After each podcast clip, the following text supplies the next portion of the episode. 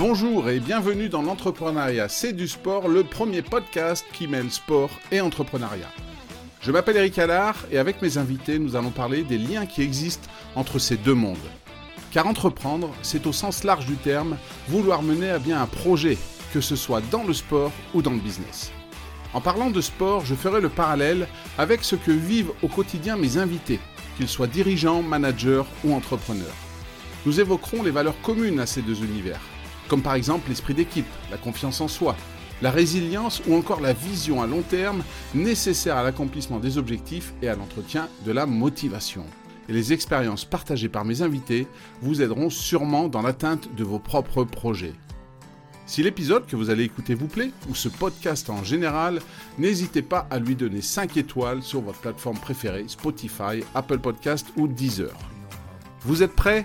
Alors c'est parti pour une nouvelle rencontre dans l'entrepreneuriat, c'est du sport. Bonjour à tous et bienvenue dans un nouvel épisode du podcast L'entrepreneuriat, c'est du sport. Mon invité du jour, Onur Carapinard. Bonjour Onur. Bonjour Eric et merci d'être parmi nous. Alors, euh, comment résumer ce que tu as déjà fait au NUR Alors, tu as fait beaucoup de choses. Euh, déjà, tu as écrit un, livre aux éditions Erol qui s'appelle Petites études, grande réussite. Petites études, euh, grande réussite. C'est ça, Petites études, grande réussite. J'ai dit l'inverse. Habitude, habitude, habitude. Tu as dit ah, D'accord, pardon. Et, mais bon, je, mettrai le lien dans, dans l'épisode, donc comme ça, les gens pourront être sûrs d'avoir le bon, le bon livre. Euh, et, tu es quelqu'un qui aime, euh, qui aime booster sa productivité, qui est curieux dans l'âme. Tu mmh. t'intéresses aujourd'hui aussi, euh, si on regarde un petit peu sur les réseaux, à, l'intelligence artificielle, à ChatGPT, à tout ce que ça peut amener. Mmh. Et bah, écoute, très heureux de pouvoir, pouvoir parler de, de, ça avec toi. Et puis, ben, écoute, est-ce que j'ai bien résumé? Est-ce que, est que tu peux compléter ce que, ce que j'ai pu dire sur toi, sur qui tu es aujourd'hui? Bah, écoute, c'est déjà un très bon début. Ce que je peux ajouter, c'est qu'effectivement, j'écris depuis euh, bientôt sept ans sur Internet. Ça a commencé en fait euh, suite à un état, on va dire, un peu euh, compliqué de ma vie où j'ai voulu trouver des réponses en lisant des bouquins. Et en fait, je n'ai fait que partager mes réponses en documentant tout ce que j'apprenais pour mieux vivre, mieux penser, être moins stressé. Et ça m'a conduit effectivement après à être repéré par les éditions Erol qui m'ont m'ont conduit après à écrire ce livre Petite étude, grande réussite, 51 pratiques inspirantes pour devenir la meilleure version de soi-même, qui est en fait un ouvrage où je cherche à partager un petit peu les meilleures habitudes que j'ai pu recenser pour mener une vie, euh, une vie de scène. Une vie saine, sans dépend de la motivation. Puis après quoi, j'ai testé plusieurs modèles d'affaires dans l'entrepreneuriat, euh, la création de communautés en ligne, euh, des petits produits par-ci par-là, du coaching, du consulting. Et, et, puis oui, je suis aussi un créateur de contenu. J'ai une newsletter qui s'intitule Ami de solopreneur où je, pareil, je documente aussi, je montre un petit peu ce que, comment lancer, développer et réussir une activité, un business en ligne. Quoi. Voilà ce que je peux dire un petit peu. Et bien sûr, oui, je m'intéresse effectivement à l'IA, euh, car c'est un sujet qui nous touche tous, de près ou de loin, et qui, plus les années passent, plus euh, ça va nous toucher. Donc, il faut absolument euh, s'y intéresser, ou du moins donner envie aux gens de s'y intéresser, parce que ça va être un sujet pertinent dans les semaines, les mois, les années à venir, c'est certain. Mmh. Donc, tu dis, tu as commencé à écrire sur les réseaux, Erol t'a tu vu, a vu ce que tu faisais, t'as contacté. Qu'est-ce mmh. que, hum, comment t'en es venu à, te dire, bah, je passe de ça, je fais du contenu sur les réseaux, à j'écris le livre. Qu'est-ce qu'ils t'ont demandé, Erol, au début euh, Est-ce que le cadre, tu l'avais toi-même ou ils t'ont dit, on aimerait bien que tu écrives quelque chose euh, sur ça, par exemple? Écoute, c'est une très bonne question. Je n'avais pas du tout prévu, pensé, prévu, pensé écrire un livre au départ. C'est-à-dire que c'est venu un peu à moi. Moi, je, ne faisais en fait que documenter. Euh, des best-sellers et, partager tout cela dans Medium. C'était une plateforme de, blogging qui, cartonne vraiment aux États-Unis, mais en France, ça n'a pas marché malheureusement. Et ça m'a permis en fait d'être très bien référencé, car sur Medium, l'avantage, c'est justement qu'ils sont très très bons à SEO. Et donc, euh, bah, Miguirou, qui à l'époque était le responsable business des éditions Erol, était tombé sur mon un article où j'avais résumé un ouvrage qui s'apprêtait à éditer, le livre Hooked de Niréal, qui est un livre en fait qui montre comment on peut, euh, comment on peut créer un produit qui développe des habitudes saines. Euh, enfin, comment on peut voilà, créer un produit effectivement qui. Comment on peut rendre pardon, les utilisateurs accros à leur, euh, au mmh produit, à l'utilisation, mais de manière saine, on va dire. C'était un peu en tout cas l'intention au départ de l'ouvrage.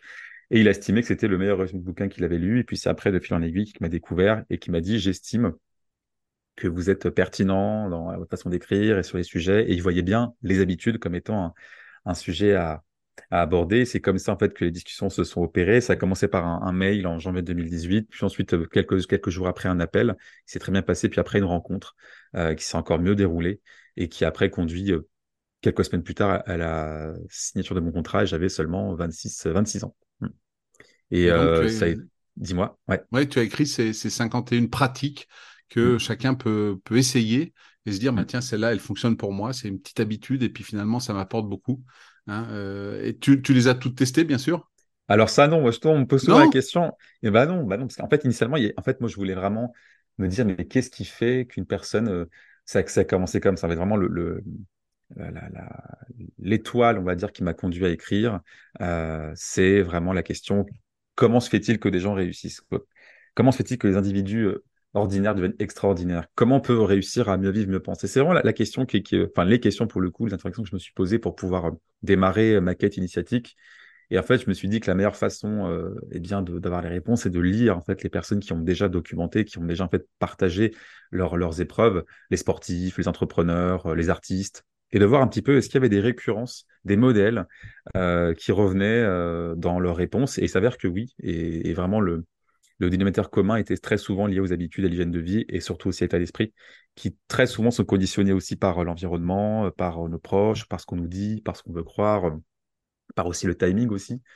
Et, euh, ça m'a vraiment passionné en fait. Et durant ces euh, dernières années, j'ai cherché vraiment à, recenser les habitudes qui, à mon sens, étaient les plus, comment dirais les plus pertinentes pour amener un individu qui ne savait pas forcément par où changer, euh, ou alors des gens qui avaient déjà en fait un bon niveau de savoir par où commencer pour justement s'améliorer et commencer le petit pas dans leur vie qui pourrait rendre après la suite exceptionnel grâce notamment à l'effet cumulé, le fait que lorsqu'on prend des bonnes, décisions, de bonnes euh, habitudes, avec le temps, elles se cumulent et elles peuvent aboutir à des résultats extraordinaires. Donc c'est vraiment, j'ai découpé en fait, au départ, il y avait, rien de cacher, Eric, il y avait même 101 habitudes. Il y avait une partie qui était sur la créativité, mais je me suis après euh, délibérément, euh, j'ai préféré couper cette partie-là parce que c'est très compliqué déjà de quantifier objectivement la créativité, alors que dans, le, dans la santé, dans la productivité, dans les relations et dans le dev perso, il y a quand même des, des faux pas qu'on peut éviter et qui peuvent aboutir à, être dans la bonne direction. Alors que dans la créativité, c'est plus compliqué, c'est plus personnel, c'est plus chacun un peu à, sa définition de la créativité. Et puis aussi parce qu'il fallait pas, il fallait aussi, je voulais aussi être plus qualitatif et, limiter euh, ma description euh, des habitudes à deux ou trois pages, euh, quatre pages pour certains, mmh. pour, pour la plupart, afin d'avoir une lecture impactante, rapide et, que le maximum de personnes puissent s'en emparer et tester. Mmh. Et sur ces 51, est-ce que toi, il y en a une qui vraiment, pour toi, c'est un game changer euh, est-ce qu'il y en a une vraiment où sur les 51, tu te dis, ouais, celle-là, ouais, elle a changé ma vie ou je l'utilise tout le temps ou... Oh, il y en a tellement. Euh, une, ce serait tellement compliqué à, à dire. je peux t'en citer plusieurs qui me viennent et puis les commenter un petit peu. Moi, je dirais bah, peut-être le sommeil, quand même. Vraiment, c'est la base de la base. Je trouve que le sommeil, on a beau le croire que c'est évident, mais en fait, c'est tellement essentiel. Quoi. Je veux dire, le sommeil, si on rate son sommeil, on rate sa journée. Mmh. Donc, euh, je dirais le sommeil quand même. En plus, notamment lorsque j'ai écrit le bouquin, j'ai, bon, malheureusement, j'ai, eu de l'insomnie parce que trop d'adrénaline. Et, euh, et, après, une fois que le bouquin a été écrit, bah, ça m'a libéré justement et j'ai pu retrouver un peu le sommeil. Et d'ailleurs, je me suis promis que plus jamais j'aurais des problèmes de sommeil et j'essaie un peu de respecter euh, scrupuleusement une routine du sommeil qui me permet justement de me détendre, enfin, idéalement, hein, de me détendre, de me déconnecter, de lire un peu, etc. Donc, je dirais le sommeil. Ensuite, euh, je dirais évidemment euh, lire et écrire. C'est vraiment euh, été les habitudes clés qui m'ont permis ensuite bah, d'arriver là où j'en suis. Lire parce que on invote, on, ne crée jamais rien ex nihilo. Il y a toujours des personnes qui sont passées avant nous. Il faut quand même pas mmh. oublier qu'il y a plus de 120 milliards de personnes qui nous ont précédés entre 100 et 120 milliards, et que donc euh, tout ce sur quoi on repose aujourd'hui, le micro, la communication, l'Internet, bah, c'est grâce à eux.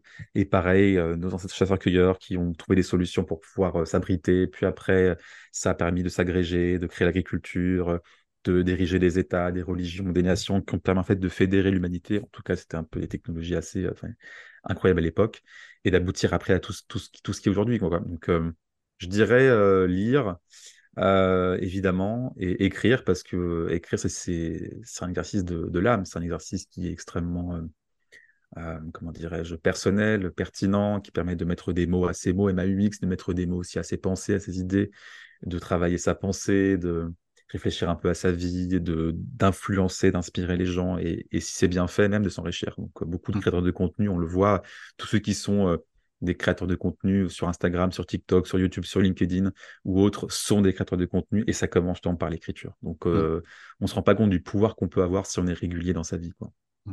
Et puis, euh, si on parle d'écriture, aujourd'hui, il y a, y a quand même une, je ne vais pas dire une polémique, mais un questionnement qui est ce que on peut pas être remplacé par ChatGPT et, et en fait on se rend compte que ça fait pas tout. Oui, oui, ça peut faire des choses, mais si on veut, comme tu dis, mettre de l'âme et euh, des mots qui correspondent à nos mots MAUX, à nos émotions, ChatGPT peut nous aider, mais il peut pas mhm. tout faire et, et, en fait ça ça remplace pas un certain un certain sens de l'écriture. Moi, je suis, je suis quelqu'un qui aime beaucoup lire, qui aime beaucoup écrire, et, mm. et je, me, je me sers de ChatGPT tous les jours, mais, mais ça, ça, ça remplace pas. C'est une aide, c'est une aide, c'est, c'est quelque chose qui complémente ce que je peux dire, qui parfois me donne des idées que j'aurais pas eues parce que c'était pas le moment, je l'aurais peut-être eu plus tard, etc. Mais euh, mais ça fait pas tout. Et tu as raison sur ce, besoin. Moi, j'ai ce besoin d'écrire. Et, et en fait, euh, pour moi, l'IA, ChatGPT ou quel que soit le système qu'on utilise, ne va pas tout remplacer. Je sais pas si toi, ce que tu en penses, parce que tu es, aussi très impliqué là-dedans, mais... Euh, oh là là, euh, oui, alors ça, c'est des sujets qui sont éminemment euh, épineux à aborder parce que j'ai pas forcément d'être trop anxiogène, parce que forcément, je suis un peu au courant, je dis un petit peu, parce que forcément, je suis pas non plus dans, dans le milieu des gens qui font ces technologies-là et qui ne, et qui ne ne dévoilent pas les technologies qui sont développées il y a 10, 15 ans, 20 ans et qui pourraient euh, bah, remplacer des métiers entiers. ChatGPT, en fait, pour moi, c'est un peu l'antichambre euh, de, de, ce qui, de ce qui arrive. C'est vraiment, en fait, un, début. Et donc, quand on voit que l'outil euh, a été lancé, le, enfin, la, version 4 a été lancée, le, je me semble, le mardi 14 mars 2023, si je dis pas de bêtises, et que c'était la version 4, et que cette version 4 était, semble-t-il, d'après le livre de Laurent Alexandre, La guerre des intelligences à la GPT, un, un essai que je recommande vivement de lire, mmh. qu'on apprécie ou pas euh, l'homme, le, ça c'est une chose, mais en tout cas, ses propos sont très intéressants et nous amènent vraiment à avoir des perspectives différentes sur le futur et les devenirs de l'IA et de comment s'y préparer. Eh bien, il dit que d'après lui, euh, ChatGPT 4 serait plus intelligent que 46% des Français. Euh, déjà, le 4. Donc, euh, et que le 5, qui sortirait, semble-t-il, dans, allez, je pense soit euh, fin d'année prochaine, en 2024 ou 2025, c'est certain, serait potentiellement plus intelligent que 80% des Français. Que se passe-t-il quand l'intelligence devient une commodité? C'est un vrai sujet, c'est d'ailleurs le sujet qu'il aborde dans son ouvrage. Et c'est vrai, Eric, imagine, tu as une IA qui peut faire ce que tu fais en trois jours en 15 secondes. Mmh. et ça pose des vraies questions, c'est comment réussir à continuer à être humain, dans le sens euh, ne pas euh, rester, en fait, ce qui fait de nous profondément des humains, l'empathie, euh, l'amour, la connexion à l'autre, la coopération, le, progrès, bref, plein de choses qui font nous êtres humains. Mais quand une machine ou des programmes informatiques extrêmement sophistiqués qui ont été élaborés par une poignée d'élites d'individus dont, on ne connaît ni les intentions, qui ont été élus par personne et qui détiennent un pouvoir financier outrancier et qui peuvent quasiment, euh, je dirais presque tout faire avec leur... Euh, que se passe-t-il en fait? Que se passe-t-il? Et ça, c'est un vrai sujet. Il y a notamment un livre que j'ai parcouru dernièrement du, docteur, enfin, du docteur, d'un docteur qui s'appelle Bernard Marr, qui est un conférencier, qui est un consultant sur les sujets sur l'IA, la big data, les KPI, les analytiques pour, euh, les, pour les boîtes. Et il, a écrit un bouquin qui s'appelle Future Skills. En fait, il s'est posé la question de savoir, mais quelles sont les 20 compétences clés essentielles qui seront essentielles, enfin, pardon, qui seront indispensables même euh, dans un monde numérique qui va, qui va de plus en plus croissant. Et, euh, et ça va de, de, plein de sujets. Par exemple, il y a ce qui s'appelle la digital literacy. C'est en gros, c'est euh, l'alphabétisme, on va dire, numérique. Parce que là, actuellement, Eric, il y a beaucoup de gens, tu vois, on, on parlait beaucoup de, euh, d'analphabétisme, c'est-à-dire ceux qui ne savent mmh. ni lire ni écrire malheureusement. Mais l'analphabétisme numérique, ça existe aussi. C'est-à-dire ceux qui ne savent pas utiliser leur ordinateur, qui ne savent pas envoyer un mail, qui ne savent pas taper correctement depuis un clavier, qui ne savent pas, qui maîtrisent pas vraiment les usages ou les fondamentaux de l'Internet et qui se retrouvent en fait handicapés. C'est-à-dire ces gens qui perdent plus de temps à utiliser l'outil que ça en fait gagner. Et ça, pareil, ça peut revenir un autre sujet intéressant sur euh, l'usage de l'Internet et, ce qu'on en fait. Et est-ce que la technologie vraiment nous aide à gagner du temps? Il y a ça, il y a aussi la, conscience des réseaux sociaux, il y a aussi, euh, voilà, quelles sont les compétences qui peuvent justement nous bénéficier et avec lesquelles on peut s'aligner pour comment dirais-je, ouais, pour être une sorte d'une personne éclairée, d'en faire un usage éclairé et consciencieux pour se concentrer sur nos objectifs et, la vie qu'on veut mener, quoi. Et, pas mmh. l'inverse, ne pas être dominé par la machine. Donc, ce sont des vrais sujets éminemment épineux. C'est pour ça que j'ose pas trop les aborder là parce que je me dis, euh, si on en parle, ça va être un peu oxygène et j'ai pas spécialement envie que, enfin, parce que forcément, j'ai un point de vue qui est assez, euh, comment dirais-je, j'ai une forme d'optimisme d'un côté envers ce que l'IA peut apporter si vraiment elle est entre de bonnes mains et qu'elle ne sert pas des dessins euh, purement capitalistiques. Et d'un autre côté, je, me dis, que c'est fortement préoccupant parce que je me dis, mais dans quelle société en fait on, veut nous conduire en fait? Si vraiment l'IA aboutit dans son dessin le plus, le plus obscur, on va dire, c'est euh, qu'il y aura et que ça aboutit à cela, c'est que plus personne n'aura envie de d'échanger en fait, de sortir. On aura tout à disposition, on aura tout, euh, toute l'abondance à portée de clic, tout, vraiment tout, quasiment tout, tous les besoins, les désirs peuvent être, assouvis. Je sais pas si tu as vu le film Her de Spike Jones en 2012, je te rappelle. D'ailleurs, c'est marrant parce que c'est un film, parce que je l'ai vu il y a pas longtemps. Et euh, le film décrit euh, donc la vie d'un homme qui va tomber sur une, une, une, IA qui va changer un peu sa conception de la vie, même dont il va tomber amoureux en plus. Et en fait, ça se déroule en 2025. Euh, c'est assez troublant. Et quand je te dis que moi, j'ai parlé récemment, c'est bon, petite info que j'ai peut-être pas balancer, mais je vais quand même le dire parce que, allez, euh, j'ai rencontré récemment l'ancien directeur marketing de Google Cloud. Et il m'a dit, parce qu'il a vécu aux États-Unis, il a, il a eu, bon voilà, il a un esprit qui est très, très américain, très pragmatique aussi. Et il m'a dit, Onur, d'ici 18 à 24 mois, les gens ne sont pas prêts parce que l'IA va. Ce qu'on voit actuellement, ce n'est vraiment qu'un début, ce n'est vraiment que les prémices. Mais d'ici deux ans, euh, il y aura beaucoup, on pourra assister à une crise sociale où beaucoup de personnes pourraient être euh, rendues, entre guillemets, je cite, obsolètes euh, à cause de l'IA. Donc, que se passe-t-il quand l'entrepreneur qui cherche à optimiser ses coûts et à faire de la marge voit une IA qui est capable de faire, de remplacer le travail de 100 salariés? Et en quelques secondes et à moindre coût que se passe-t-il? Ou que se passe-t-il quand la technologie de la voiture autonome pourra remplacer les chauffeurs taxi, les transporteurs de fret? Que se passe-t-il? Et, je crois que ceux qui conduisent, il me semble, j'avais vu la stat, mais je ne suis pas certain. Donc j'espère ne pas me dire de bêtises, mais je crois que c'est plus de 10 millions de personnes, rien qu'aux États-Unis, qui exercent ce métier. Donc que se passe-t-il? Mmh. Quand on met des gens qui ont peut-être la 40, 45 ans, 50 ans, qui n'ont pas forcément développé le, growth mindset de, Carol Dweck, qui n'ont pas forcément envie d'apprendre de nouvelles compétences et qui se sont et qui dont aussi malheureusement l'école ne les a pas préparés en fait à ces enjeux-là d'incertitude euh, profond et croissant. Bon, tu vois, j'ai ouvert plein de sujets, mais c'est ce qui me vient quand on parle de ce sujet-là. C'est pour te dire. voilà. Non, mais, mais c'est vrai que c'est on, on, vit en plein cœur d'une révolution comme comme l'ont pu la vivre peut-être nos arrière-grands-parents quand on a remplacé le charbon par l'électricité. Ou à Paris, euh, il me semble, je, dis peut-être un peu des bêtises, mais il y avait 20 000 livreurs de charbon et puis en 3-4 ans, bah, il n'y en a plus du tout. Et aujourd'hui, c'est exactement ce que tu dis. Euh, et oui, tu peux, on peut, on peut avoir le côté pessimiste qui se dit, bah ouais, mais il y en a qui vont l'utiliser de, de la mauvaise manière. Et ça, dans tous les domaines, on l'a même dans le sport, hein, il y a des médicaments euh, qui sont faits pour sauver des vies. Ben, il y a des sportifs qui les utilisent à des fins de dopage euh, pour gagner euh, des compétitions, des médailles et de l'argent. Mm. Malheureusement, la nature humaine est ainsi faite qu'il y a du bon et du mauvais dans, dans je ne vais pas dire dans chacun de nous, mais dans, dans, dans plusieurs, plusieurs personnes. Voilà, moi, moi je, je, vois tout ce que ça peut nous aider.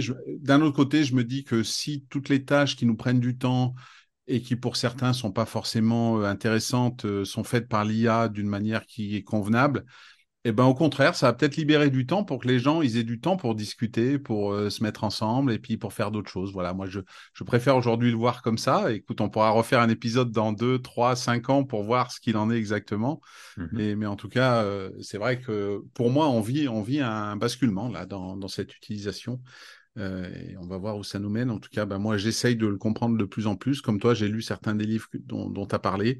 Je, me forme sur l'intelligence artificielle, sur ChatGPT, tout ça. Je suis, je suis beaucoup dans des écoles avec des étudiants. Et moi, je suis plutôt, euh, plutôt que leur dire, il faut qu'on essaye de voir si, euh, ils n'ont pas triché avec ChatGPT, plutôt de dire, mmh. ben, on va vous apprendre à bien l'utiliser. quoi. Et moi, je suis plutôt de, cette mouvance-là.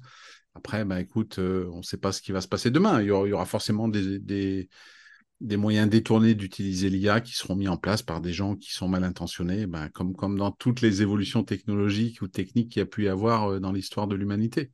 Mmh. Et, ça, on va l'avoir. On va avoir de l'IA dans le sport aussi. Hein. Je ne sais pas ce ah, que ça va donner, mais il y, en a déjà, hein, déjà. Oui, il y en a, oui. Il y en a partout. Hein, mais c'est vrai que c'est ça, ça, pose des vrais sujets parce que ça touche tout le monde, en fait. C'est ça que je veux dire par, à travers l'IA.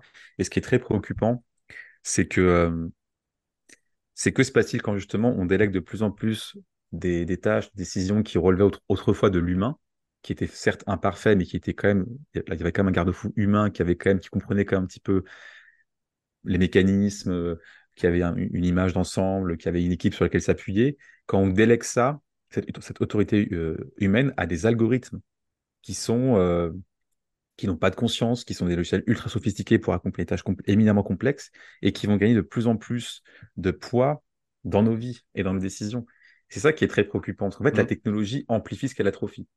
C'est ça qui est très préoccupant. Tout à l'heure, quand tu évoquais aussi notamment le fait que tu étais au contact d'étudiants, c'est. Alors oui, ok, tu veilles en tant qu'enseignant, euh, professeur, à ce qu'ils ne puissent pas tricher avec le DPT. Mais ce que ça dit, c'est que qu'est-ce que l'usage excessif de ChatGPT pour des personnes qui justement sont en phase d'apprentissage et qui donc qui ne, maîtrisent pas encore pleinement l'écriture, l'argumentation euh, ou autre, c'est quand on délègue à une machine, c'est en fait c'est qu'ils vont sous-optimiser mmh. l'usage d'une partie de leur cerveau qui va leur permettre d'être plus créatif, d'être plus d'écrire, de faire preuve d'esprit critique. Et c'est ça qui est, qui est assez dingue. C'est on se rend peut-être pas compte quoi. C'est euh, bon, c'est d'autres sujets. Je pense que tu veux parler d'autres choses, mais c'est pour dire que c'est des sujets non, mais éthiques et passionnants.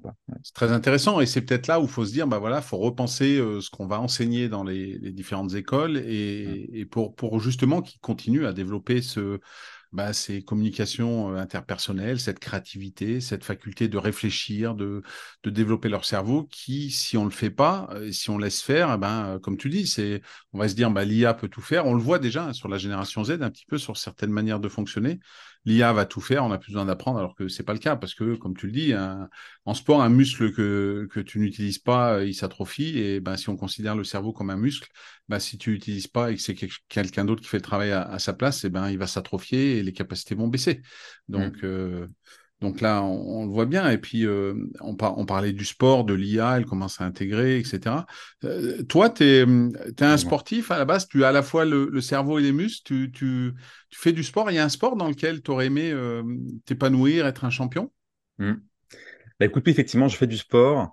Euh, j'en fais à la salle depuis maintenant plus de sept mois et ça a vraiment effectivement changé ma relation au sport parce qu'auparavant je me disais mais oui mais on peut faire du sport chez soi, on peut voir des vidéos, on peut voir, euh, on peut. Après ça dépend de quoi. Si effectivement c'est pour de la souplesse, oui, on peut. Ça, ne réclame pas forcément du poids de corps, des machines sophistiquées, etc. Mais quand par contre on veut vraiment être sérieux, bah on va dans une salle de sport, de gym, on s'équipe avec du matériel dernier cri si possible pour euh, la confiance, pour l'envie d'y aller. Et moi je suis allé un peu loin là-dessus. J'ai par exemple j'ai une bague qui s'appelle Loura Ring, qui est un peu une sorte de mini clinique entre guillemets personnalisée qui mesure mes pas, mon, mes battements, ma fréquence cardiaque, euh, ma récupération euh, au stress, etc., mon sommeil, euh, ma préparation. Et c'est donc pour être plus conscient justement de mon état que j'ai donc acquis cette bague-là, et notamment, si rappelle-toi, pour lutter contre l'insomnie qui m'avait fortement mmh. inquiété lorsque j'ai écrit mon, mon, ouvrage. Et après, récemment, j'ai aussi, je suis allé un peu plus loin, donc bon, je me suis fait, je me fais coacher mais aussi, il y a un brassard connecté qui s'appelle Diago, peut-être que tu, connais, c'est tout nouveau, hein, c'est une entreprise française qui fait ça. Et en fait, c'est un tracker d'activité que tu peux mettre dans ton bras ou, dans ton, ou, ailleurs, et qui mesure justement tes pulsations cardiaques, et qui te fait des bilans pour mesurer un peu bah, ton équilibre, ta force, ta récupération au stress, ta souplesse, ton cardio, et qui va après te suggérer des séances personnalisées pour toi. C'est incroyable. Donc, euh, haut du corps, bas du corps, full body, etc. Et tu as des scores, ce qui fait que ça, gamifie l'expérience. Donc, ça donne vraiment envie d'y participer. Donc, oui, la, c'est quand même une partie. Euh, oui, c'est le sport occupe une, part importante dans ma vie. J'aimerais d'ailleurs aller encore un peu plus loin, faire plus de séances, que j'y vais à peu près 4-5 fois par semaine, mais j'aimerais être plus, euh, voilà, mieux faire ça. Être plus régulier dans, des exercices, encore mieux comprendre ce que je fais, comment fonctionne mon corps. Parce qu'en fait, c'est fascinant. On se rend compte que ah bah... C'est fou, quoi. Enfin, c'est y a, Le corps est vraiment bien fait, en fait. C'est ça qui est bah, incroyable. Euh, c'est la machine la plus sophistiquée au monde. Hein mmh. Donc, euh, pour, pour, voir comment ça marche. Donc, on en découvre euh, tous les jours, la plus sophistiquée, la plus fragile, qui se répare sur certains points tout seul, etc. Tu dis que tu as découvert la, la salle il y, a, il y, a, quelques mois. Quand, quand tu étais gamin, tu étais un peu sportif, tu faisais du sport ou c'était juste l'école ou... Et non, hélas, malheureusement, euh, non. Je... Le seul, euh, le seul souvenir de sport qui me vient euh, petit, c'était un cours d'initiation au taekwondo. mais bon, comme ma mère n'avait pas les moyens, malheureusement, je n'ai pas pu poursuivre. Mais oui, ça m'intéressait le taekwondo parce que je trouve ça élégant de. Je crois qu'en plus, ça signifie littéralement la voix du pied, je crois. Et je trouvais ça élégant de, se battre sans les mains. donc avec les pieds, et donc forcément, c'est plus, ça réclame plus de, comment dirais-je, d'attention, de, d'équilibre, de coordination, et puis une forme d'élégance aussi à travers les pieds de, Enfin bref, moi c'est vraiment, je trouve ça vraiment fascinant, mais j'ai pas pu hélas aller au bout pour des questions financières à l'époque. Mais oui, non, sinon j'ai pas fait de pratique. Si, si, peut-être l'escalade aussi. Quand j'étais étudiant, j'ai pratiqué l'escalade effectivement six mois en salle, donc forcément c'était pour la sécurité, mais ça m'avait quand même un petit peu oui, ça, ça m'a appris un peu le rapport au, danger, euh, de, de, pareil, la, patience, euh, de ne pas être euh, et développer aussi un peu le courage, c'est-à-dire qu'on va quand même gravir quelque chose qui nous dépasse, qu'on va faire face à des forces physiques comme la gravité, qui, que, que chaque mouvement compte, qu'il y a une façon aussi de respirer, de placer ses, ses mains qui peuvent économiser un peu l'effort. Et oui, puis après, j'ai dire du théâtre d'impro, mais ça compte pas, c'est pas du sport le théâtre d'impro, mais quoique. Quoique, quoique. Ça dépend, ouais. Mais euh, ouais, ouais, je dirais donc le taekwondo, euh, l'escalade. Et là, actuellement, ce que je pratique vraiment, c'est la musculation. Et j'aime beaucoup pratiquer un peu des cours collectifs. Donc, il m'arrive de faire euh, des cuisses abdos fessiers, des, du, du hit training. récemment, je m'étais aussi initié à la boxe taille, par curiosité. quoi d'autre encore que j'ai pu faire en yoga, pilates. Ouais, voilà. Donc, il y a. Ouais, donc un peu éclectique, quoi. Ouais, j'essaye, ouais. mais surtout, ce que j'ai compris avec le sport, c'est qu'il faut surtout pas chercher à comment dirais-je, à se, à se surmener, à se surcharger. Quand je vois les personnes qui pratiquent notamment du crossfit, par exemple, moi j'ai beaucoup parlé avec des coachs sportifs, justement, ils m'ont dit, mais euh, malheureusement, quand on pratique du sportif, enfin du, sportif, du crossfit, pardon, du sportif, du, crossfit, c'est qu'au bout de 40 ans, euh, si on en fait trop, bah, les articulations peuvent lâcher, et puis en fait, on ne va pas tenir euh, aussi bien qu'au début, ce qui est normal, mais quand même avoir en tête l'idée de durer. Mmh c'est, ça semble totalement contre-intuitif, mais il euh, ne faut pas oublier que nous ne sommes pas éternels et qu'à tout moment, il peut se passer, quelque chose.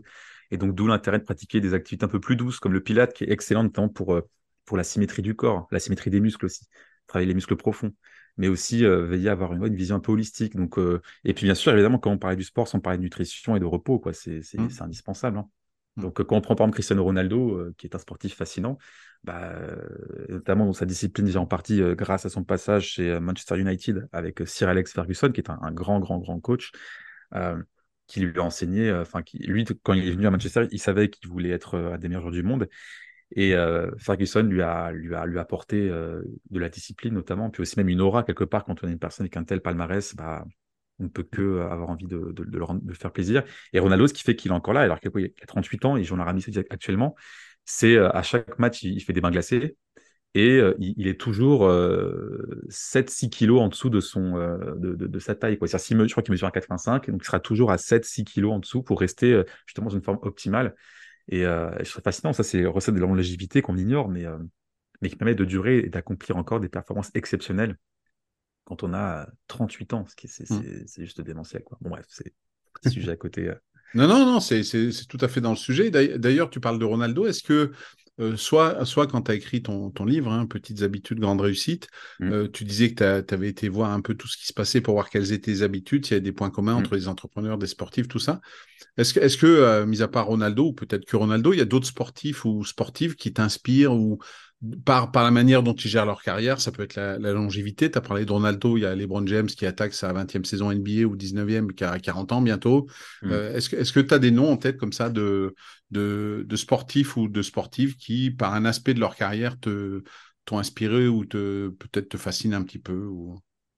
Bon, il y en a plein qui me viennent. Euh, bah, évidemment, déjà Ronaldo, parce que c'est je trouve ça quand même incroyable la, carrière qu'il a menée, le fait qu'il a aussi été confronté à, Messi, donc c'était quand même deux joueurs un peu ovni qui se disputaient bah, le Ballon d'Or et, qui avaient les mêmes ambitions. Et en fait, c'est marrant parce qu'ils n'ont pas le même style de jeu, mais pourtant ils sont arrivés plus ou moins à la même, euh, on va dire à, à susciter, on va dire la même émotion auprès des, supporters, c'est-à-dire que ce sont des, excellents joueurs, des de grands joueurs, même peut-être même les, meilleurs joueurs du qu'a eu le football, en tout cas durant ces en, en, le XXe siècle. Donc, je dirais quand même Ronaldo parce que la passion, le dévouement, la quête constante de perfection, c'est quand même vraiment stupéfiant. Et puis, ça fait quand même plus de 20 ans qu'il fait ça. Et, et, quand on y pense, en fait, le sport, qu'est-ce que c'est? Enfin, l'excellence, qu'est-ce que c'est? En fait, ce n'est que reproduire tous les jours la même chose, mais un peu mieux. Et il y a une personne qui fait du feedback, qui dit, bah, tiens, tu pourrais euh, travailler euh, euh, ta course comme ça, tu pourrais donner un coup comme ça, tu pourrais faire attention à ta hanche quand tu fais ça. Et donc, c'est en fait une. Mais c'est chaque jour la même chose, plus ou moins. Et forcément, au bout d'un moment, on le fait mieux. Et, moi, ça me fascine, voilà, Ronaldo par rapport à ça. Évidemment, c'est évidemment ses performances qui continuent d'être aussi, euh, aussi bons euh, malgré, malgré euh, l'âge passé. Donc, forcément, plus l'âge pas, enfin, passé la trentaine déjà, on commence à avoir une réduction musculaire. Donc, c'est-à-dire qu'on est déjà un peu moins fort, contrairement à 20-25 ans. Je dirais aussi Djokovic, Euh, mmh. Djokovic, parce que bah, déjà, c'est le plus grand joueur de tennis de l'histoire, de, de, par son palmarès. je crois qu'il a remporté son 24e grand chelem, il a 37 ans. Ça. Mais lui, c'est vraiment sa ténacité, sa capacité à dépasser ses limites, à repousser les limites physiques et mentales. En plus, le tennis, ça qui est fascinant, c'est que c'est un sport vraiment qui est vraiment principalement lié au, mental, où on peut être très talentueux, comme je m'en souviens notamment, j'avais une histoire sur André Agassi qui était considéré comme un, excellent joueur quand il avait 16 ans, mais qui était extrêmement inconstant parce que justement pas de discipline et pas de, stratégie. Jusqu'au jour où il tombe sur un joueur qui s'appelle Brad Gilbert, qui lui n'était pas forcément un très bon joueur, mais qui était très bon dans le mindset et dans la stratégie et qui savait exactement il disait, au lieu de, chercher à être bon, il fallait étudier les forces de son adversaire et lui faire échouer le plus souvent possible. Et en fait, il est venu, il a, il a, il a relevé Agassi, puis peu après, il, avait remporté, il a fini euh, premier mondial pendant 101 semaines, grâce notamment à Brad Gilbert. Donc mmh. ça, c'est quand même dingue de se dire qu'à chaque fois, il y a des, il y a des bonnes personnes comme ça qui interviennent dans, dans, nos vies qui peuvent, et qui peuvent vraiment débloquer en fait l'excellence qui est en nous, le potentiel. Donc Djokovic pour ça, et puis aussi même pour, euh, son humour. Euh, et je sais qu'il n'est pas trop apprécié, on va dire, dans, dans, dans le circuit ATP parce qu'il a, voilà, il est, il, mais encore ça dépend. Mais c'est un excellent joueur, c'est brillant. Et je dirais aussi Bruce Lee, alors, parce que Bruce Lee, bien qu'il soit pas forcément euh, traditionnellement associé à les sports de compétition, parce que c'était principalement, enfin, il est devenu un acteur euh, mondialement reconnu, mais c'est vraiment sa philosophie, parce qu'il a mmh. étudié la philosophie, sa discipline, euh, son approche innovante aussi des arts martiaux, et je trouve, ça fascinant. Et en fait, chacun, à mon sens, d'entre eux, à, leur manière, a incarné l'excellence dans le domaine. Je dirais aussi Ibrahimovic, même s'il n'a malheureusement pas remporté la, la Ligue des Champions. Parce, qu'il a. Et pareil, Ibrahimovic, il avait taekwondo, donc il, marquait des buts euh, improbables, notamment, peut-être qu'on se souvient de celui-là, où il a fait un retourné acrobatique à plus de 30 mètres, je crois. De Suède, c'est incroyable, à 30 mètres, en plus dans un angle vraiment. Enfin, il n'était pas milieu de terrain, il était vraiment un peu excentré vers le milieu de terrain, et il marque ça. Enfin, il n'y a que lui. Qui, je crois, enfin, c'est ça qui, est important, c'est se dire qu'est-ce qu'on apporte de plus dans son sport. Et lui, il a apporté justement. Euh, bah, ses buts euh, acrobatiques, ce charisme, et il, il, savait très bien que les médias aussi avaient besoin d'aimer de, détester un personnage. Et, il l'a brillamment incarné, il l'a brillamment fait. Et pareil, il aussi en, termes de longévité, 40 ans. Quoi. Oui, et, puis euh, euh, quand tu parles de ce but d'Ibrahimovic, techniquement parlant, je pense que tu as peut-être 500 euh, joueurs dans le monde ou 1000 qui peuvent le faire. Par contre, le faire à ce moment-là et, se dire, bah, je vais le faire, déjà rien que ça, je me pose pas la question de me dire est-ce que je vais être ridicule ou pas parce que c'était un peu ce que disait Ibrahimovic. Hein, euh, bah, il avait une confiance en lui absolue. Bah, il le mm. tente puis il le marque quoi. Et puis il l'aurait pas marqué, on l'aurait rien dit non plus quoi. On aurait, on aurait quand même dit ben il y a qu'Ibrahimovic pour essayer de tenter un truc comme ça à, cet endroit du terrain à ce moment-là. Même s'il le rate, on aurait dit c'est fantastique. Et, et, et c'est vrai que il faut, il faut tout un, tas de choses autour de toi pour y arriver. Comme tu l'as dit, tu as très bien dit avec Brad Gilbert et puis Agassi, hein, qui était un phénomène de précocité en termes de joueur de tennis et qui, le jour où il a eu quelqu'un qui, autour de lui, a réussi à le canaliser, a commencé à gagner les grands chelems. Il a gagné les quatre grands chelems, comme tu l'as dit, il a été numéro un mondial pendant plus d'une centaine de semaines. Bon, ben voilà, c'est un joueur fantastique. Et, et, ça, on le retrouve aussi dans l'entrepreneuriat. Hein. Il, il, y a très peu d'entrepreneurs, même des plus grands au monde, qui te disent j'y suis arrivé tout seul, quoi. Mm. Et il y a, y, a, y a, souvent des binômes. Hein. Euh, mm. il n'était pas tout seul. Euh, mm. Jobs, il n'était pas tout seul. Euh, Xavier Niel, quand il parle de Free, ben, il a son cercle rapproché avec lequel il a monté tout ça, à qui il a donné les finances, les... parce que comme ça, il pouvait se concentrer sur d'autres choses. Et c'est cet écosystème autour de soi qui fait que qu'on va pouvoir y arriver. quoi. Ça me fait penser à cette phrase de Wayne Gretzky par rapport à Ibrahimovic, et justement de tenter, comme tu as dit, il y a ceux qui vont le faire et ceux qui ne vont pas le faire vous ratez 100% des tirs que vous ne tentez pas. C'est ça. Mm. Et ça, c'est une belle allégorie, aussi une belle métaphore aussi dans, dans l'entrepreneuriat. Il y a beaucoup de personnes qui parfois euh, pensent qu'ils doivent réunir toutes les conditions avant de se lancer. En fait, non, parfois, il faut juste se lancer. Et très souvent, d'ailleurs, ceux qui euh, vont au bout et qui génèrent des opportunités, c'est ceux qui y vont sans trop réfléchir. Donc, euh, c'est intéressant de, de, voir ça que, que, tout ce qui est aussi dans le sport s'applique aussi bien dans l'entrepreneuriat, dans l'état d'esprit notamment, l'esprit de compétition, même le dopage aussi. Dans, dans mmh. l'entrepreneuriat, c'est pas aussi. Enfin, j'avais assisté à, une conférence d'un de Nicolas Rimbaud, qui est un, un, coach sportif, qui, a travaillé avec des basketteurs, qui était coach départemental pour les basketteurs, notamment Boris Dio. il y avait aussi Eunice Barber en athlétisme. Il y avait Tony Parker. Enfin bref, vraiment, et il a fait une conférence en expliquant en gros qu'il y avait beaucoup d'éléments dans, dans, le sport de haut niveau qu'on pouvait évidemment euh, relater et qui s'adressait aussi aux entrepreneurs et pas que dans la vie en général. Et il y avait notamment ces questions de mindset, de d'état d'esprit, de vision, de performance. De, j'ai vraiment adoré. Et donc ça m'a effectivement beaucoup parlé et, et, ça donne effectivement envie de, ouais, de, d'apporter aussi des clés comme ça. Comment on peut s'inspirer en fait du sport pour mener une meilleure vie Parce que le sport, mmh. quelque part, c'est, ça existe depuis la nuit des temps. Et, et voilà. Mmh. Et tu as, cité Ferguson, tu as cité mmh. Brad Gilbert. est-ce, que, est-ce que pour toi, il y a aussi et, le lien entre l'entreprise et, le, le, sport Est-ce qu'il, y a, y d'autres noms de, de, managers, de coachs célèbres comme ça qui, pour toi, de la manière dont ils ont géré leurs équipes, leurs athlètes, pourraient en entreprise faire des, je ne vais pas dire des miracles, mais être de bons managers parce que bah, justement, ils ont ces qualités-là et que toi, tu penses qu'elles peuvent être transposées dans l'entreprise? Oui, bah pour moi, clairement, euh, Sir Alex, Alex Ferguson, c'est vraiment, il incarne. En plus d'ailleurs, il avait écrit un livre euh, en 2015 sur le leadership. Ouais. Donc, euh, en fait, Ferguson, c'est plus qu'un simple entraîneur de football. C'est d'abord, c'est une légende vivante. vraiment, une icône de leadership et de gestion. Il a été vraiment à la tête de Manchester pendant plus de 27 ans, je crois, enfin presque, mmh. ouais, presque trois décennies. Et c'est vraiment en fait sa carrière un peu le témoignage exceptionnel en fait d'une de l'art de la gestion euh, des équipes, notamment lui. C'était l'art de la gestion des, talents, il avait la vision et il savait aussi évoluer avec son temps, tout en restant fidèle à des principes fondamentaux. Et ça, on ne se rend pas compte. C'est comment, justement, d'abord identifier vraiment les choses qui ne changeront jamais dans l'humain.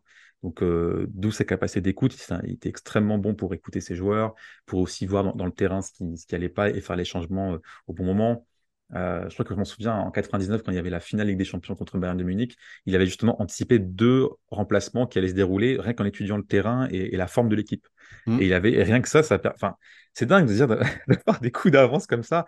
Il a justement aussi toujours, je trouve que c'est ça qui est intéressant dans, un manager comme lui. Donc là, je vais répondre à ta question à, travers Ferguson, c'est de savoir vraiment identifier, développer et tirer le meilleur de ses talents. Ça, c'est quelque chose qui n'est pas non plus donné à tout le monde, de savoir dans quoi comment je peux tirer le meilleur des compétences, la personne, euh, comment on peut faire un mélange parfait de jeunes prodiges, mais aussi de personnes expérimentées. Il, dans ses équipes, il, mettait il était très attaché au fait d'avoir l'équilibre, quoi. Vraiment, les jeunes prodiges, mais aussi des, défenseurs, des vétérans expérimentés. Je pense à Mario Ferdinand, par exemple, qui était, euh, pourtant, euh, bah, qui faisait partie justement de cette équipe des vétérans, et justement que les vétérans apprennent aux jeunes et que les jeunes justement tirer aussi, euh, justement, être au contact de ces vétérans-là dans l'entraînement, etc. Et ça crée en fait un équilibre harmonieux entre l'énergie juvénile, fougueuse, mais aussi la sagesse des anciens. Quoi. Mmh. Et ça, c'est capacité à générer, enfin, à, gérer pardon, des, des, personnalités fortes et diversifiées, c'est ce qui fait aussi de lui un grand, un très très grand entrepreneur. Euh, Qu'est-ce que je pourrais dire à son sujet euh? Oui, c'est aussi, je trouve qu'un manager doit être aussi une personne extrêmement fine dans la gestion des relations humaines. Il doit vraiment connaître jusqu'à la moelle intimement la nature des relations humaines. Qu'est-ce qui revient souvent Je sais qu'on en revient aussi aux principes fondamentaux. Mais ce qui est le plus impressionnant chez Ferguson, c'est vraiment euh, c'est cette vision à long terme. C'est vraiment des, qualités qui manquent énormément. Et en fait, c'est ce qui fait les visionnaires aussi. Donc euh, là où d'autres justement entraîneurs vont chercher des résultats immédiats, Bien, lui, justement, il a toujours un œil sur l'avenir. Il préparait le club non seulement pour la saison en cours, mais aussi pour les années à venir. Et c'est ce qui fait qu'il a tenu aussi longtemps. On pourrait même citer Arsène Wenger, même si lui, malheureusement, il n'a pas forcément connu tout le succès qu'il aurait pu mériter quand même au sein de Arsenal. Mais il, est, il est considéré comme une icône à Arsenal. Il, a, il avait l'équipe des Invincibles en 2004 avec Henri, Pires, Vieira. Donc, euh, c'était quand même une très grande équipe. Alors, certes, ils n'ont pas remporté tous les, trophées et les prix, comme je disais, mais là, il y a Mikel Arteta qui, qui est un joueur du club qui est passionné, qui, qui a l'air de faire du bon travail. Mais, euh, et puis aussi, au-delà des compétences tactiques, la gestion et la vision, ce qui faisait vraiment de, Ferguson euh, sa, comment dirais-je, ça, une figure remarquable, c'est vraiment sa résilience, quoi. C'est très souvent, lorsque les entraîneurs sont, subissent des mauvais résultats, euh, bah lui, il a tenu bon. Et en fait, sa longévité, encore une fois, c'est le témoignage, sa capacité à rebondir après les défaites, à apprendre, à s'adapter, à revenir plus fort. C'est un maître de la motivation, c'est un stratège hors pair, c'est un leader inébranlable. C'est c'est, ça. En plus, c'est dingue. Je crois que maintenant, il, est professeur à Harvard, je crois. Donc, euh, mmh. c'est pour dire que c'est c'est ces leçons de, de, leadership et de gestion, ça va au-delà en fait du terrain de football.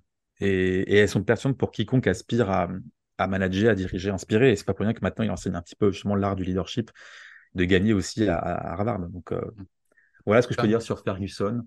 Ça, ça on le voit, tu as cité Wenger, on pourrait dire Popovic mmh. aussi avec les Spurs, avec les Spurs qui, vient de choper la Greg Popovic. Wenbayama. Ouais. bah voilà, et, il le dit lui-même, il lui dit c'est une nouvelle génération et je vais pas le gérer comme j'ai géré Parker il y a 20 ans, quoi. Mmh. Et, c'est cette intelligence qu'il fait. Il y a, je, voulais te poser une question, quoi. Toi qui, qui on parlait de l'IA tout à l'heure, mmh. je, je sais pas si tu as vu le, le, film avec Brad Pitt qui s'appelle Le Stratège.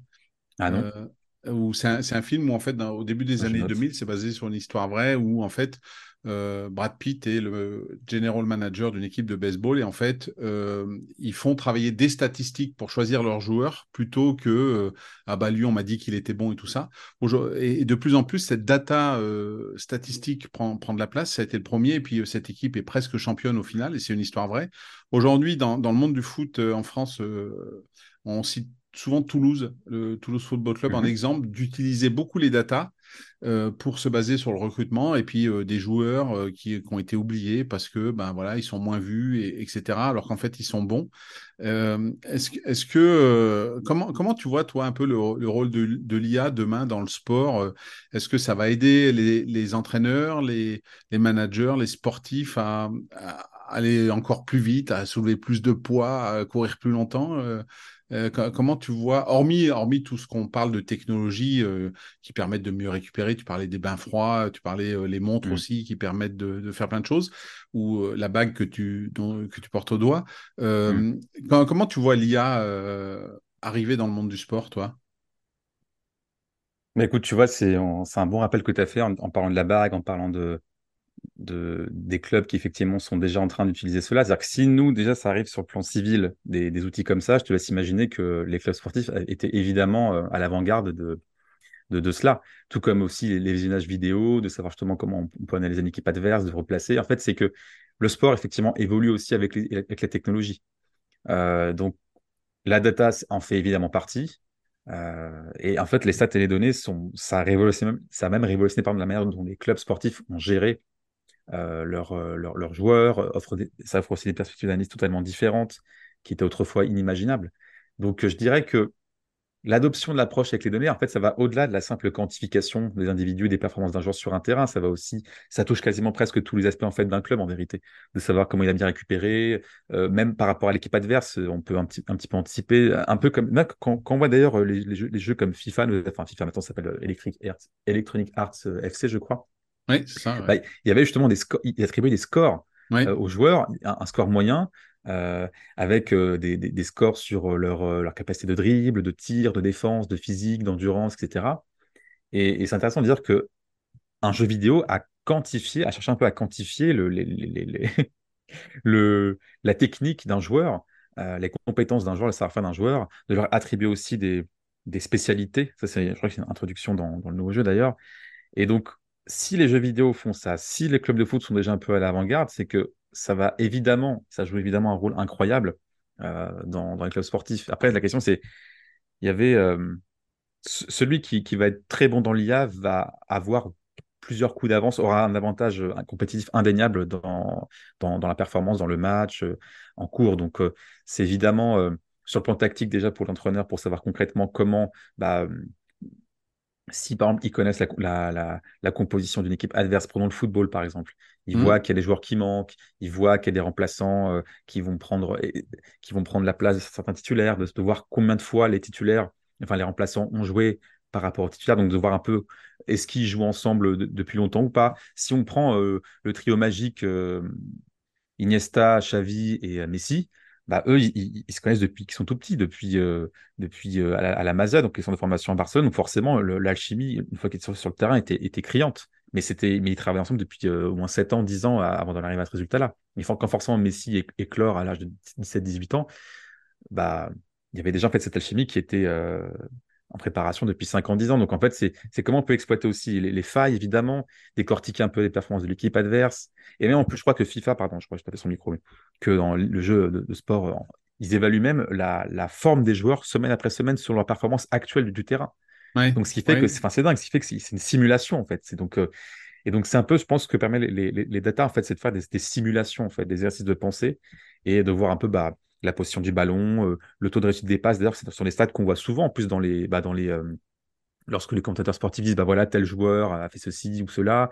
Euh, c'est voilà, on, a accès à des données beaucoup de plus en plus complexes les mouvements hors du ballon, le taux de kilomètres euh, parcourus en dehors du terrain. Pareil, ça en dit long sur euh, la santé du joueur, son énergie, sa motivation, euh, la pression exercée, les zones du terrain les plus exploitées. Tu vois, tout cela, en fait, ça donne des avantages. Tu vois rien que ça. Et pourtant, je je suis pas dans le milieu du sport, du football. Mais si je réfléchis un peu quand tu me dis ça, et je me dis, bah, ça, ça permet justement de faire quoi? D'affiner les stratégies, de repérer les faiblesses éventuelles et d'optimiser évidemment l'effort de sa propre équipe. Et tout cela peut aussi être appliqué pour soi. Est-ce que tu crois qu'on pourrait aller jusqu'à, je prends l'exemple d'un gardien de hand, mmh. qui aurait euh, euh, sur les pénalties, où il y, a, quand même beaucoup de pénalties au hand, il peut y avoir entre 5 euh, voire 10 par match, avec c'est souvent le même tireur. Est-ce que tu crois qu'on pourrait avoir une IA qui, qui fait des stats en direct avec un gardien de hand qui a un bracelet au poignet gauche, au bracelet, au poignet droit, et puis cheville gauche-droite, et qui par des vibrations te dit, ben il y a tant de chances qu'il tire en bas à gauche, en haut à droite. Bah là, ce serait, euh, ce serait de la triche, parce que si tu as un, appareil qui indique au gardien, ne serait-ce même qu'une demi-seconde, euh, là, là où le joueur adverse va tirer, bah, ce serait pas autorisé. Déjà, ce serait même euh, assimilé à une forme de dopage numérique, dans le sens où euh, bah, il s'est renforcé à travers un dopage numérique. C'est marrant, j'invente un, terme, mais bon. Mais c'est ça, ça, ça, pourrait s'apparenter à ça. C'est-à-dire qu'il va trafiquer artificiellement son corps ou il aura une information en plus qui va permettre de tirer l'avantage d'une situation euh, où normalement c'est censé être équitable. Donc euh, non, je, ne vois pas cela. Par contre, c'est comment effectivement va évoluer le sport. Ça, c'est intéressant. Tu vois, si on voit les. Je crois que dans la natation, il y avait justement un peu un, sujet qui était tombé il y a quelques années sur les, tenues, les combinaisons. Les combinaisons qui ont été depuis interdites.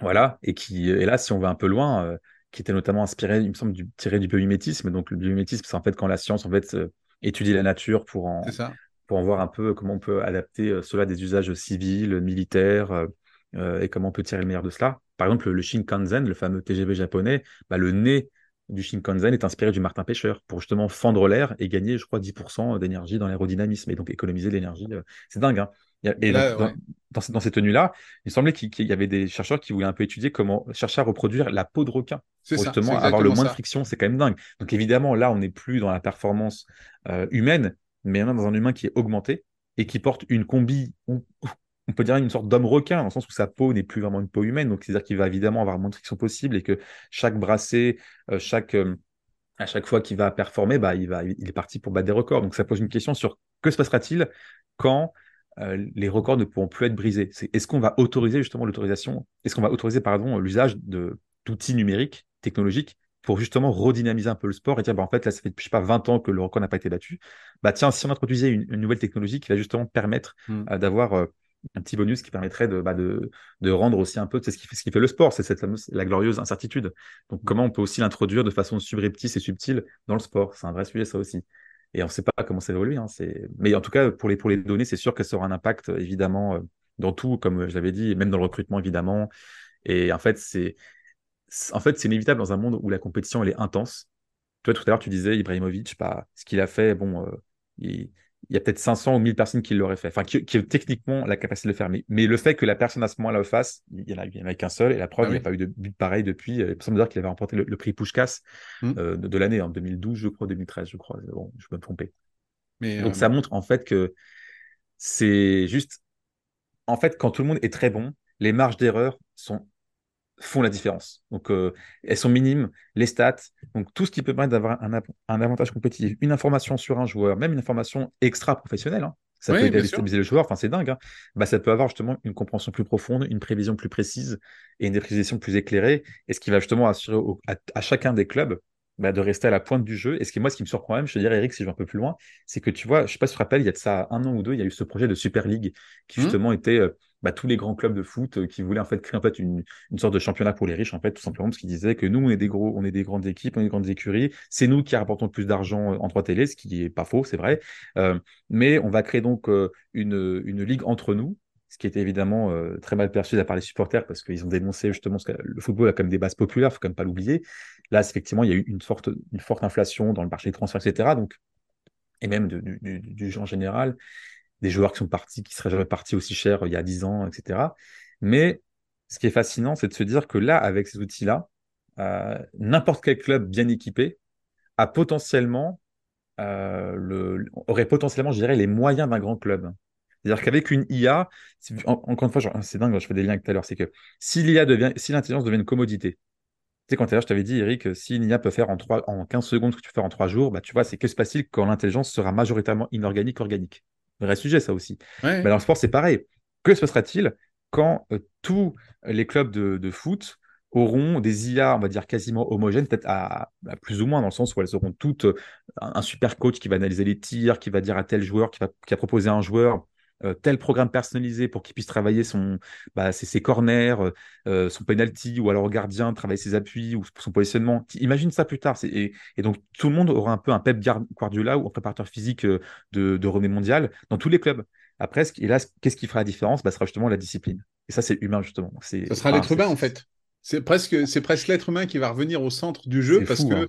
Euh, tu as beau lui donner le meilleur programme physique. Euh, demain, toi, on te met le meilleur préparateur physique dans ta salle de sport. Si tu n'as pas envie d'y aller, tu n'as pas envie d'y aller. Quoi. Mmh, euh, et tu vas peut-être y aller au début parce que c'est le meilleur préparateur physique. Et si à un moment, il y a une motivation intrinsèque qui, qui est plus là, tu ne vas plus le faire. Et c'est là où l'humain fait la différence, peut-être quand tout le monde a les mêmes c'est les mêmes capacités externes, euh, que ce soit de l'IA ou d'autres choses. Et, c'est là où ta qualité, toi, euh, personnelle, euh, va faire la différence. Et, justement, en parlant de qualité, est-ce que toi, il y a une mmh. qualité qui t'associe aux sportifs de haut niveau que tu n'as pas et que tu aimerais avoir? Oh là là, que je n'ai pas. Ou alors, tu as peut-être toutes les qualités, hein, Non, non. Mais parfois, tu sais, Eric, c'est marrant parce que je me considère, je pense que les gens comme nous, c'est-à-dire des créateurs de contenu ou entrepreneurs, un peu comme des athlètes de la pensée. Voilà, c'est-à-dire que, c'est-à-dire, tu vois, c'est quand même un travail qui est assez prenant, surtout quand on est passionné, et que si on n'a pas les gènes de vie qui va avec, bah, la, en fait, si forcément ton corps change, ton esprit change aussi. Mmh Donc, euh, après, oui, forcément, on, ne concourt pas à des compétitions, on n'est pas en, quête d'une médaille, et selon les sports, forcément, il n'y a, a, pas non plus de, de, concours ou de pistage ou de repérage pour, pour y figurer, et puis on ne gagne pas non plus des sommes folles, encore que c'est possible en plus si vraiment on le fait bien. Mais je dirais, pour moi, il y a deux compétences, euh, pas forcément que je n'ai pas, ou oui, peut-être que je n'ai pas tout le temps. Euh, il y en a deux, mais D'abord, j'évoquerai peut-être la résilience. Euh, après, je donnerai le stade obsus. C'est que la résilience, c'est souvent ce qui, est ce qui est souvent décrit comme la capacité d'un individu ou d'une organisation ou d'un système à se remettre justement de l'adversité, de la volatilité, du mmh. stress, à s'adapter un peu au changement, à continuer à progresser malgré euh, les obstacles ou les perturbations. Ça, c'est la résilience. Et dans le contexte humain, en fait, la résilience, c'est justement ce qui, c'est cette force intérieure qui va permettre de, à quelqu'un, à une personne de traverser des épreuves difficiles, qu'il s'agisse de tragédies personnelles, la, perte d'un proche, euh, des défis personnels, euh, extra-professionnels ou d'autres formes de stress. Sauf que l'inconvénient de la résilience, c'est qu'on ne, on revient à l'état initial, mais on ne, on ne se développe pas à travers elle. C'est, mais, ce qui, est quand même remarquable avec la résilience, c'est comment on revient à un état antérieur après un traumatisme. Comment on se, comment on se régénère, comment on récupère. Ça, c'est plutôt une habitude qui, fait les sportifs concrètement après une blessure. Comment on revient d'une blessure quoi? Euh, je crois qu'il y avait un joueur de rugby euh, français qui avait subi une grave blessure. Euh, j'ai oublié son prénom malheureusement il y, a, sept mois. Et il s'est dit je veux absolument concourir à la Coupe du Monde et je vais tout faire. Et il est revenu à son peut-être pas à son plus haut niveau avant blessure forcément, mais, mais il est quand même revenu et il a quand même sa parole. Donc ce qui est bien en fait avec la résilience, c'est qu'en fait c'est qu'on n'évite pas le défi, on l'affronte, on apprend d'eux et en fait, ce qui nous permet justement de, de ressortir plus fort, c'est pas forcément la résilience, mais c'est l'antifragilité. Et ça, je pense, c'est un terme extrêmément important, l'antifragilité. C'est un terme qui a été popularisé par Nassim Nicolas Taleb, qui est un, philosophe, un essayiste, qui était anciennement trader et, qui fait aussi euh, l'épistémologie de la science, je crois, ou des stats. C'est un peu la science de la science. Euh, et en fait, ça va au-delà de la résilience. Parce que là où les systèmes résilients, ils vont résister au choc et ils vont rester les mêmes, eh bien, les systèmes antifragiles, justement, ils vont s'améliorer, se renforcer en réponse au choc et au stress, et même ce qui les rend plus forts. Si on prend la musculation, toi qu'on évoquait tout à l'heure le sport, en fait, on casse nos muscles pour les rendre plus forts. Ça, mmh. c'est l'antifragilité. Ou alors, si je prends euh, de, façon, de manière plus, euh, on va dire, plus imagée, euh, je dirais séduire quelqu'un, par exemple. ça ne s'apprend pas dans les livres, enfin, quoique c'est possible, mais, mais il faut faire l'expérience du terrain, se prendre des revers, pour apprendre ce qui ce qui convient pas, ce qui ne va pas, selon les cultures, selon les personnes, etc. Et forcément, après, on, adapte nos stratégies et on apprend, et en fait, de plus en plus fort. Et donc, ce qui fait que c'est de plus en plus simple. Donc, ce qui est fascinant, en fait, avec l'antifragilité, c'est que c'est une propriété qui aime le, stress, qui aime le choc, qui aime l'adversité, qui aime la compétition, et en fait, qui aime aussi l'incertitude. Et c'est ce qui fait qu'en fait, on, on, en tire profit. Du chaos, du désordre. Plus il y en a, plus on devient plus fort. C'est un peu comme l'hydre de Terne. On lui tranche une tête, il y en a deux qui repoussent, etc., etc. Et donc, pour le dire en fait très simplement, Taleb, il, opère la distinction entre, on va dire, trois, euh, trois, enfin, trois termes pour définir un peu l'antifragilité. Pour donner... D'abord, il y a la fragilité, c'est concrètement ce qui se brise au moindre choc. Ça, c'est ce qu'on veut pas. Sous la pression, sous le stress, ça, ça c'est un système fragile qui se brise. Le système résilient, c'est vraiment celui qui va résister au stress, mais qui va rester intact. Tandis qu'un objet antifragile, issu d'un système antifragile, pardon, c'est justement celui qui va s'améliorer et prospérer en présence du stress. Donc c'est ce qui fait qu'on est plus. C'est, la fameuse maxime de Nietzsche, euh, ce qui ne me tue pas me rend plus fort. Mm. Et, ce qui est dingue aussi dans l'antifragilité, c'est que ce n'est pas seulement une caractéristique qui est désirable pour les individus, mais aussi, mais aussi elle est essentielle pour les affaires, les organisations, la finance, l'ingénierie. Euh, je pense notamment, il disait dans son bouquin Antifragile, euh, dans l'industrie aéronautique, il disait euh, de manière un peu cynique que chaque crash d'avion rendait l'industrie aéronautique plus forte. C'est-à-dire que mm. oui, un avion malheureusement est fragile parce qu'il s'écrase, c'est foutu. Mais par contre, l'industrie aéronautique, elle, rendra le système de l'aviation encore plus sûr. Et c'est ce qui fait qu'il y a en soi relativement peu d'accidents. Et donc, c'est ce qui fait que ça, nous rend plus fort pour résister à des environnements imprévisibles, mais également s'adapter euh, et se renforcer en réponse à eux. Donc, en fait, c'est, je dirais, la, résilience pour, je pense, à un niveau individuel, et après, l'antifragilité qui va un peu au-delà, qui permet de transcender un peu justement tout cela et d'en tirer des leçons.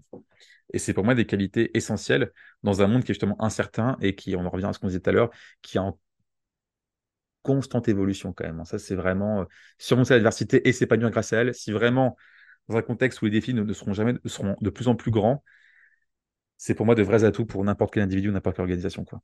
De savoir faire ça. Écoute, c'est excellent, excellent. Et, euh, et comme tu le dis, le, livre de Taleb hein, qui s'appelle euh, Les bienfaits du désordre, hein, euh, antifragile, les bienfaits du désordre. Mm. il, il, parle du corps humain, mais il parle de plein de choses. Et, et, et c'est vrai, ça va bien avec la résilience. Ça complète pour moi la résilience. Et je mettrai aussi le, le lien dans, dans la description de l'épisode pour que les gens puissent aller voir ce qu'il en est. Euh, écoute, en tout cas, merci Onur pour, pour tout cet échange qui aurait pu durer, je pense, beaucoup plus longtemps. euh, parce que c'est super intéressant. Moi, moi, ça me passionne aussi, euh, toutes ces composantes, etc. Qu'est-ce qu'il y a, qu'est-ce qui t'arrive dans les semaines, dans les mois qui viennent? C'est quoi tes, tes projets? Ah là là, c'est voilà où je vais peut-être donner la date parce que ça va changer entre temps. Donc là, on est on enregistre l'épisode le, fin octobre. Et là, actuellement, je suis en train un petit peu de de réinterroger en fait très sincèrement le modèle du soloprenariat. J'estime que tu vois tout à l'heure, on évoquait les, qualités, les compétences humaines et et, et par exemple pour un sportif la la nécessité d'être bien accompagné, d'être coaché, de s'améliorer. Mm-hmm. Et puis on évoquait que plus tard peut-être sur Enia qui pourrait faire ça. Bon bref, je fais un peu le un petit résumé dans ma tête. Et en fait, j'interroge ce modèle-là parce que j'estime qu'il est, euh, peut être fait pour des personnes qui vraiment euh, n'apprécient pas forcément euh, trop sortir ou qui ont un tempérament très introverti, ce qui est d'ailleurs un peu mon cas en plus. Mais pourtant, j'estime que par rapport au fait que je suis un humain, donc forcément aussi donc attaché aussi aux, relations sociales, peu ou prou, c'est indispensable. Il y a même des hormones qui se sécrètent grâce à, des personnes en leur présence je suis en train de me dire, est-ce que j'aimerais pas euh, évoluer un peu dans, mon, dans mon activité, dans ma pratique, euh, de rejoindre un projet euh, qui me dépasse, quoi? Parce que seul, en vérité, on peut pas faire grand-chose de très... c'est, c'est, on va plus vite, comme disait le proverbe africain, seul on va plus vite, mais ensemble on va plus loin. Et je réfléchis un peu à ça. J'ai, pas mal de compositions pour éventuellement être associé à des projets vraiment pertinents, donc je réfléchis un peu. Mais je dirais que pour te répondre de manière très prosaïque, c'est quand même de continuer à faire ce que je fais, Mmh Donc la création de contenu, partager, transmettre la connaissance, un peu comme tu vois dans ce podcast-là où je partage. Là, je n'ai jamais parlé de sport comme ça, c'est donc ça qui me, surprend. J'ai voulu me challenger un peu, mais ça montre comme quoi que j'ai quand même un petit peu de choses à dire, hein, mine de rien. Euh, et puis continuer à faire ce que je fais, mais tout en ayant une, vision, une direction peut-être plus alignée avec euh, ce que je suis euh, et, mes objectifs. Peut-être ça, je dirais. Ça peut sembler un peu nébuleux ce que je dis, mais mais ouais, une, une, remise en question en fait un peu du modèle et euh, pour résumer, mais quand même continuer à faire ce que j'aime, c'est-à-dire créer du contenu partagé. Et je reviendrai progressivement dans les réseaux parce que j'ai coupé LinkedIn depuis euh, un bon mois là, car j'avais une forme de LinkedIn fatigue. Je sais pas si tu la ressens toi aussi, euh, le fait de publier des posts. Et en fait, je, je, je, trouvais l'acte en lui-même assez absurde, c'est-à-dire de publier un post, de répondre à des gens, puis après répondre à des, à des posts d'autres personnes. parfois pas forcément parce que j'aimais le post, mais juste pour avoir en échange la monnaie du, d'échange qui est le post, le like. Enfin, ça paraît bizarre parce que je, suis très honnête dans ce que je dis, mais c'est vrai, c'est ce qui me vient. Et, j'en ai eu un peu assez par, pour des raisons de, de, de, de santé mentale, on va dire. J'en avais un peu un trop plein et j'avais envie de, couper un peu avec les réseaux. Donc ça aussi, ça, ça pose des vrais, des vrais sujets. sur les défis à venir. Mais bon. Oui, mais, mais c'est c'est aussi ça qui fait l'être humain, c'est que on n'a pas une linéarité sur toute notre vie.